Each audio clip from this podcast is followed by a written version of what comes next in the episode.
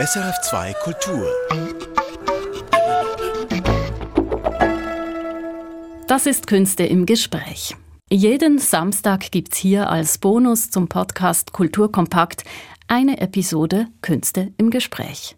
Darin vertiefen wir aktuelle Ereignisse und Publikationen im Kulturbereich und ordnen sie kritisch ein. Der Wochenendbonus kommt weniger kompakt daher. Hier lassen wir uns länger Zeit für ein Thema.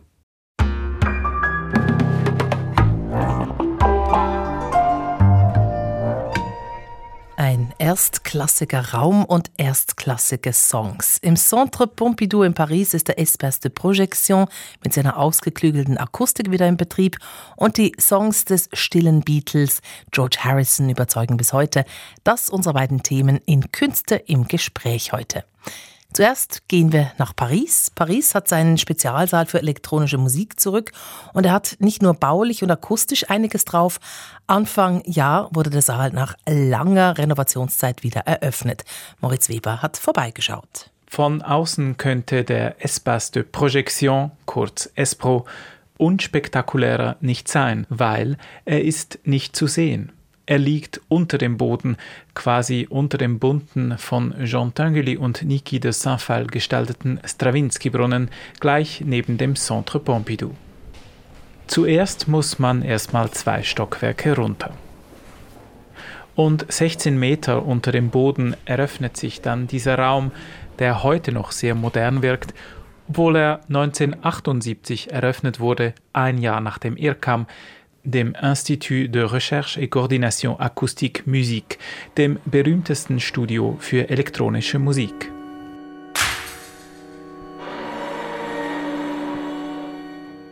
Die Star-Architekten Renzo Piano und Richard Rogers verwirklichten hier die akustischen Ideen des charismatischen Avantgardisten Pierre Boulez. Einen in vielerlei Hinsicht wandelbaren Raum für Klangforschung und Aufführungen. Ein Raum, der dem Klang, der Immersion, der Klangrecherche und der Erschaffung von Neuem gewidmet ist, sagt der künstlerische Direktor des IRCAM, Frank Madlener. C'est un lieu dédié au son, à l'immersion, à la recherche, à la création.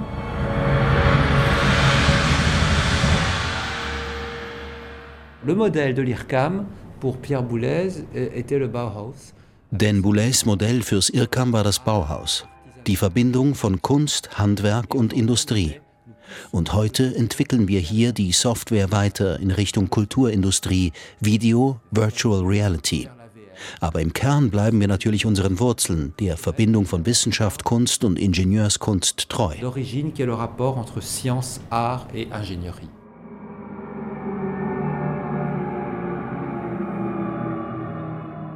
Der Saal ist eigentlich nicht besonders groß, eher ein Saal für ein Ensemble als für ein großes Orchester. Die Wände und die Decke bestehen aus grauen Akustikpaneelen, die sich unabhängig voneinander drehen lassen. Wenn sie gedreht sind, wird ersichtlich, dass es pro Panel drei dreieckige Prismen sind. Und je nach Ausrichtung dieser Prismen verändert sich die Akustik im Raum. Bald ist es hallig wie in einer gotischen Kathedrale mit vier Sekunden Nachhaltzeit. Dreht man sie etwas weiter, dann ist es trocken wie in einem Soundlabor mit 0,4 Sekunden Nachhall. Vous pouvez vous retrouver dans une boîte électronique très violente, très sèche. Vous pouvez être au théâtre, vous pouvez être dans une cathédrale gothique. C'est-à-dire qu'on modifie la réponse de la salle, très réverbérante ou très absorbante.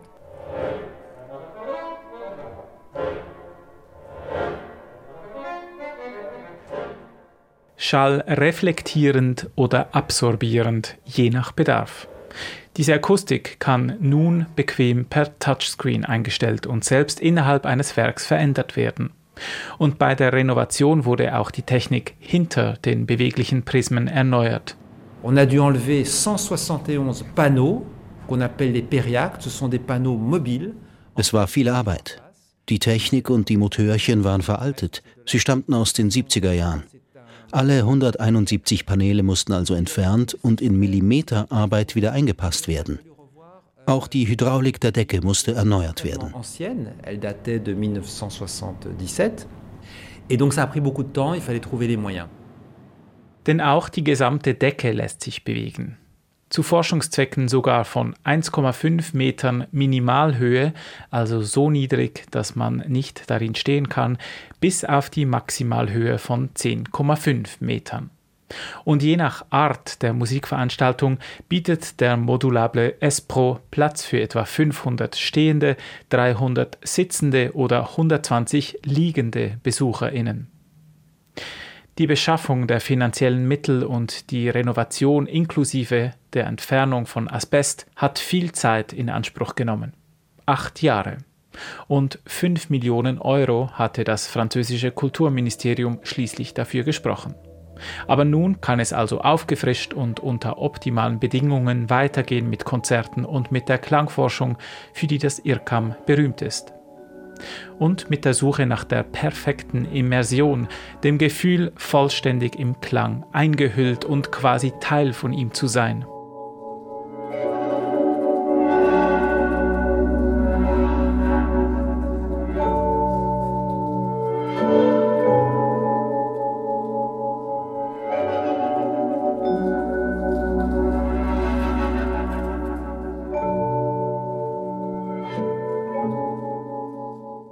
Bereits die ersten Konzerte im wiedereröffneten Saal zeigten das Potenzial dieses Raumes. Gezielt wird auch farbiges Licht als Mittel der Inszenierung von Musik und Klang eingesetzt. Und das Surround-System aus 339 Hightech-Lautsprechern gibt einem tatsächlich das Gefühl, im Klang zu versinken oder einen nichts weniger als zu überwältigen.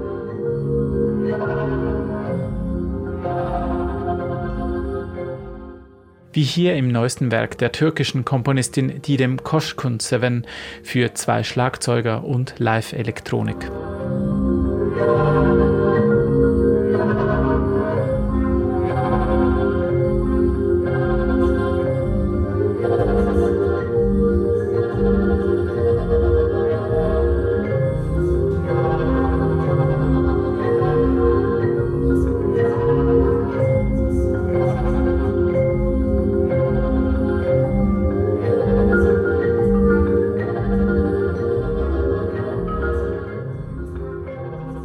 Seit der Wiedereröffnung Mitte Januar präsentieren im S-Pro wieder internationale Größen der aus akustischer und elektronischer Klängen gemischten Musik, der Musik mixt ihre Werke, demnächst zum Beispiel auch Sascha Blondeau oder Marco Stroppa. Und Direktor Frank Madlena plant, in Zukunft auch mehr rein elektronische Musik zu programmieren.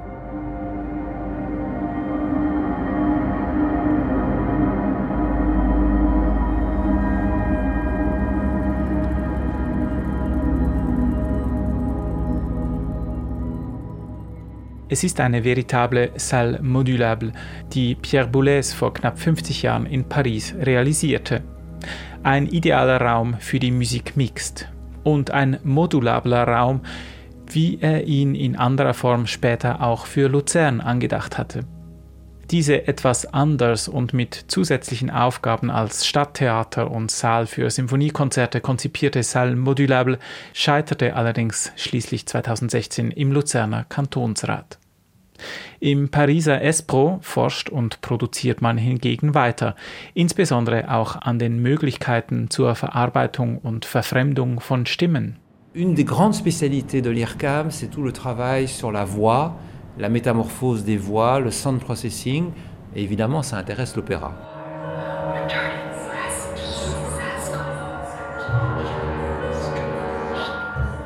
Dies wiederum ist interessant für den Opernbetrieb eröffnet der Oper neue Entwicklungsperspektiven.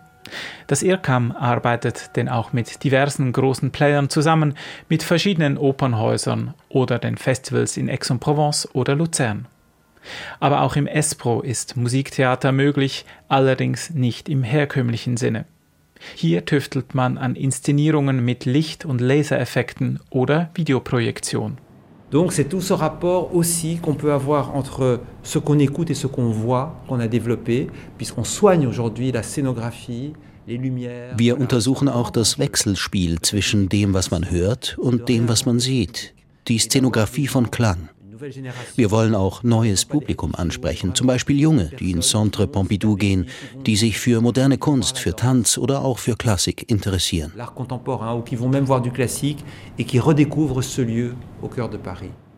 Der Espro, ein wandelbarer und nach wie vor sehr modern und urban wirkender Saal und mit dem Potenzial, auch neues Publikum anzuziehen. Mais dès que vous voulez mélanger de l'image, du multimédia, Wenn man Bild, Multimedia, Elektronik und Immersion vermischen will, dann müssen die Konzerträume anders als die klassischen Säle gedacht und gebaut werden. So kann man versuchen, das Publikum der Zukunft zu überzeugen und zu verführen. Ein Publikum, das mit Smartphones und Technologie aufgewachsen ist und ständig auch im digitalen Raum unterwegs ist. Avec de nouveaux lieux.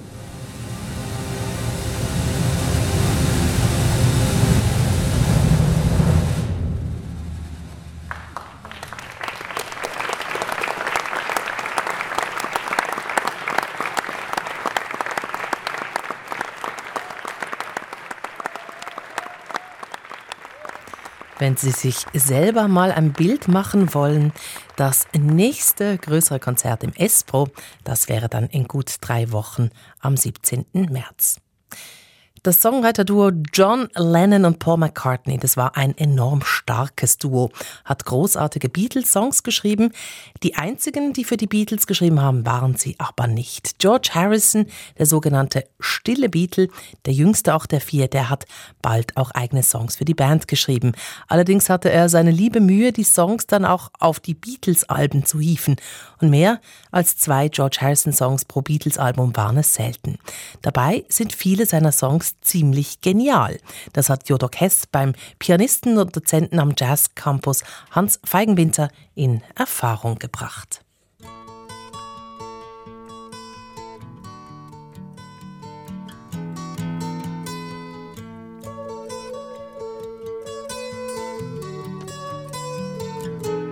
Hans Feigenwinter, jeder kennt Here Comes the Sun. Viele wissen sogar, dass es ein George Harrison-Song ist, also nicht John Lennon, Paul McCartney.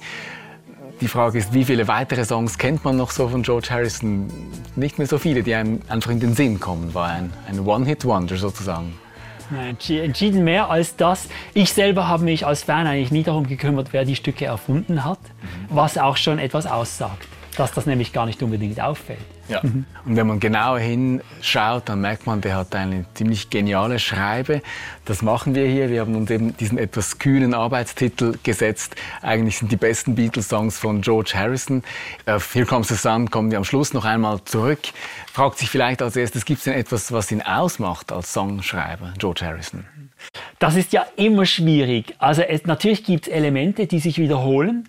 Und dennoch hat auch, wie jeder Songschreiber, hat auch Harrison eine Bandbreite. Aber es gibt zum Beispiel eine schöne Tendenz, die mehr als einmal vorkommt, eine Tonart zu verschleiern. Und das passiert zum Beispiel bei diesem Song hier. I've got a word or two to say about the things that you do. Think for Yourself auf dem Album Rubber Soul ist der drauf. Und Sie haben gesagt vorhin, das sei verschleiert oder es wird harmonisch verschleiert. Ja. Was heißt das jetzt? Okay, das beginnt zwar auf G, aber wo der Gesang einsetzt, äh, sind wir auf diesem A-Moll-Akkord. Jetzt wissen wir nicht, was das ist. Ein Tonschritt oben an Genau, G-Dur, ja. A-Moll. Und jetzt, wenn wir das hier als Anfang nehmen, dann haben wir noch keinen Anhaltspunkt. Und jetzt geht das noch weiter weg. Wir müssen jetzt nicht alle Orte benennen. Dann kommt der Akkord dazu. Jetzt sind wir wieder bei G. Aber man kann sagen, dass B-Dur, was Sie vorhin gespielt Ja. haben, hinten und vorne nicht zu G-Dur Weit passt, entfernt, oder? Und dennoch nimmt das so sanft diese Kurve. Und das ist sehr schön. Also diese Balance von einer ähm, Ambivalenz meinetwegen oder einfach einer unklaren Tonart, der mir dann später aber schon glaubt.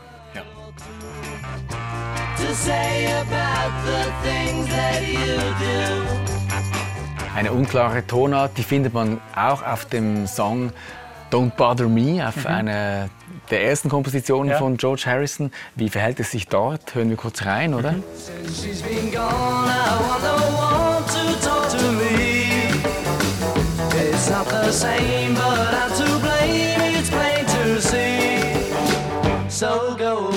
So tönt also Don't Bother Me im Original. Und auch dort ist unklar zu Beginn, wo wir wohnen. Für mein Gefühl schon. Und es ist vielleicht noch verblüffender, weil das gibt keine Alteration. Dieses E-Moll, was wir nach einer Weile schon Klarheit haben, ja, ja, das ist die Tonart. Aber auch wieder das Gleiche, der Gesang. Das ist der erste Akkord. Es könnte zum Beispiel. Zum Glück ist es nicht so.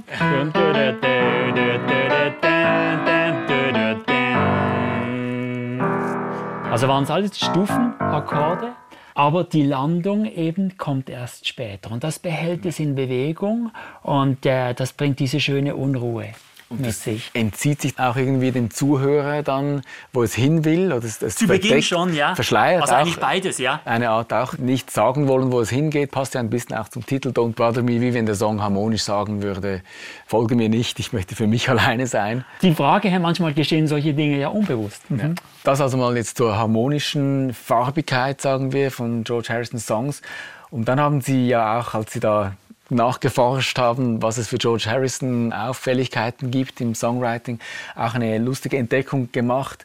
Überraschende harmonische Wechsel an überraschenden Stellen. Also es ist alles da, aber die Asymmetrie ist auch ein Teil. Und die findet man unter anderem in zwei Songs. Der eine ist vom Album Yellow Submarine und der heißt äh, Only a Northern Song. Und da gibt es aber auch diese, erinnere mich jetzt an die harmonische, farbige Stelle, die George Harrison im Text da sogar kommentiert, die Harmonien. It doesn't really matter what chords I play, what words I say, or time of day it is, as it's only a northern song. Also das hüpft ja wirklich umher mit den Harmonien, Ja. aber das meinen Sie nicht mit Asymmetrie. Nein, das hat zwar auch eine, aber das Interessante ist, dass ein, ein bestimmter Ablauf in zwei verschiedenen Songs vorkommt, und zwar rein rhythmisch. Wie funktioniert das? Das ist also in der Strophe der Fall, die können wir vielleicht schnell hören.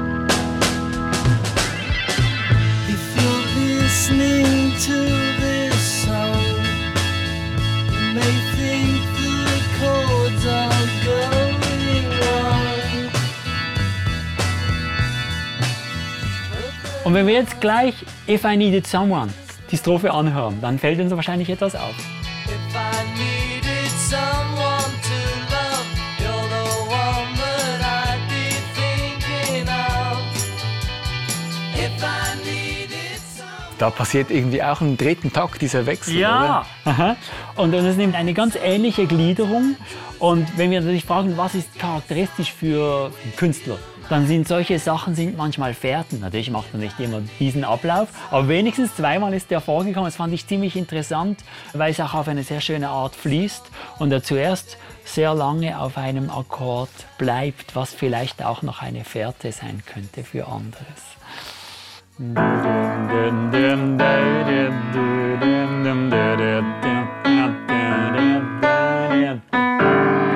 Dann bleibt's da. Und das lässt sich alles sehr gut zeigen am Klavier, oder? Gleichzeitig lassen wir aber auch wahnsinnig viel weg, wenn man das jetzt so reduziert. Es ist unglaublich. Aber das ist etwas, was halt mit Popmusik sowieso der Fall ist. Zum einen gibt es das Arrangement ganz konventionell. Wir sagen, ja, das ist aber ein Chor, der das singt, der ist ein, auf eine bestimmte Weise gesetzt. Äh, das ist sehr abstrakt, wenn wir das am Klavier bestimmte Dinge herausfiltern. Und dann natürlich noch einmal viel mehr, was für die Fans so wichtig ist. Das klingt ja auch immer auf eine bestimmte Art. Und das ist im Grunde genommen den Song begriffen als Melodie und Akkorde, was von mir aus gesehen sehr wichtige Elemente sind. Aber es ist natürlich schon äh, eine Abstraktion, ganz klar. Ja, also die ganze Produktion, die Art, wie die Gitarren klingen, Ja. das alles fällt Ja. dann quasi weg. Get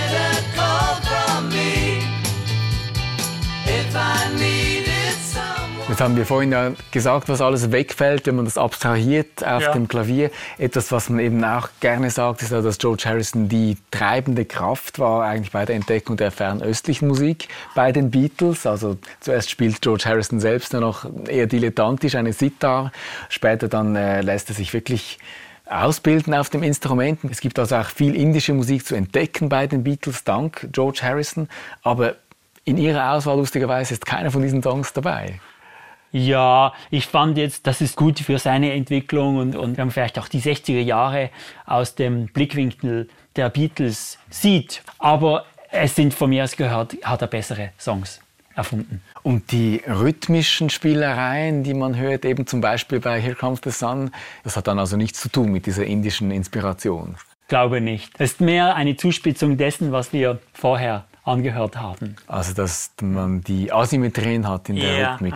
Und dort geht es dann so weit, dass wir auch den Takt ändern müssen. Mhm. Also den Takt ändern, da meinen Sie wahrscheinlich diese Gitarrenphrase hier. It's alright.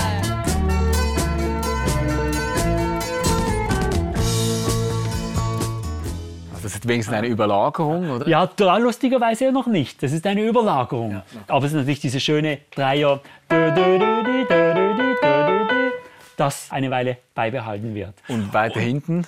Genau. Und dann, das ist eben auch schön komponiert, weil zuerst ist es nur diese Überlagerung, aber dann später ist es nicht mehr nur das, sondern es ist wie eine Welle, auf der man reitet, wenn man also daherkommt.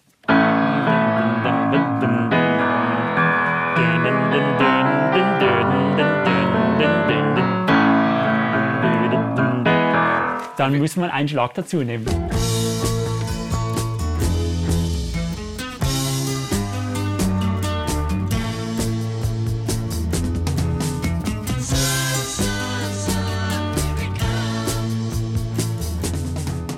Da wirft es mich gerade aus der Bahn. Ja, also wenn, ich genau. da, wenn ich da Darum durchzählen geht's. möchte. Darum geht's. Also es hat eigentlich mehrere Ebenen. Man, man kann natürlich auf dieser Welle surfen. Es ist nicht irgendwie schwierige Musik oder so etwas, sondern das Schöne ist, dass er eigentlich dieser Laune nachgibt, diesem Döbedi, Döbedi, äh, dem mehr Platz zu geben. Und es ist auch sehr schön komponiert im Stück, weil ähm, zuerst ist es nur diese mildere Überlagerung, aber später wird es die ganze Struktur des Taktgefüges durcheinander bringen. Jetzt hat einmal George Harrison in einem Interview selbst gesagt, er schreibt keine Musik und liest keine Musik, also im Sinne von, er kann keine Noten schreiben oder lesen. Und ich meine, das niederzuschreiben für die Kollegen, das ist dann ja sehr komplex. Wahrscheinlich wurde das gar nie so notiert. Nicht nötig. Einfach vorspielen und nachspielen. Ja. aha. Aber wie wäre das dann jetzt, wenn man da mitzählen möchte? Ein, ein Fünfviertel ist da drin. Ja, vielleicht können Sie erzählen und ich spiele die Akkorde. Eins, zwei, drei, vier.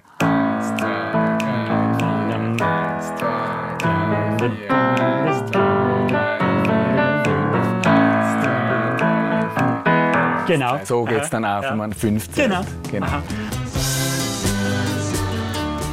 Also genial in der Komposition, wenn man es analysiert und man braucht es gar nicht zu analysieren, man kann einfach mit surfen. Der Song, ist immer schwer zu sagen, was, was macht den so toll. Eine Asymmetrie macht nicht ein Kunstwerk, aber es sind schöne Elemente, die schon zum Ganzen beitragen. Und die eben genau sich im Song wie entwickeln. Ja, oder? Diese aha. Überlagerung zuerst kommt Oh ja. sie über den Ja, Takt. also das ist wirklich, da zeigt sich der Sinn für die Dramaturgie, das kann man schon sagen, in diesem Kleinformat Popsong, auf jeden Fall. Wir haben zu Beginn gesagt, George Harrison hat die besten Beatles-Songs geschrieben. Ich finde wirklich den sehr eindrücklich. Kann man das so stehen lassen? Er hat die besten Beatles-Songs geschrieben, Provokanter Satz. aber sicher ein Songschreiber auf Augenhöhe mit Paul McCartney und John Lennon. Ich glaube, man kann das schon so stehen lassen. Wir vergleichen halt da so unterschiedliche Quantität. Also wenn wir jetzt so die Meisterwerke von Paul und ähm, John nehmen, dann sind das halt numerisch ein bisschen mehr als die von George. Aber ähm, ich, ich finde, mich interessiert das sowieso nicht. Wer war da der größte Erfinder? Ich glaube, wir können froh sein, haben wir diese große Sammlung an fantastischen Songs. Und wenn wir wollen, dann können wir noch fragen, von wem waren sie? Und werden vielleicht bei einigen sagen müssen, ja, ja, das ist von Harrison.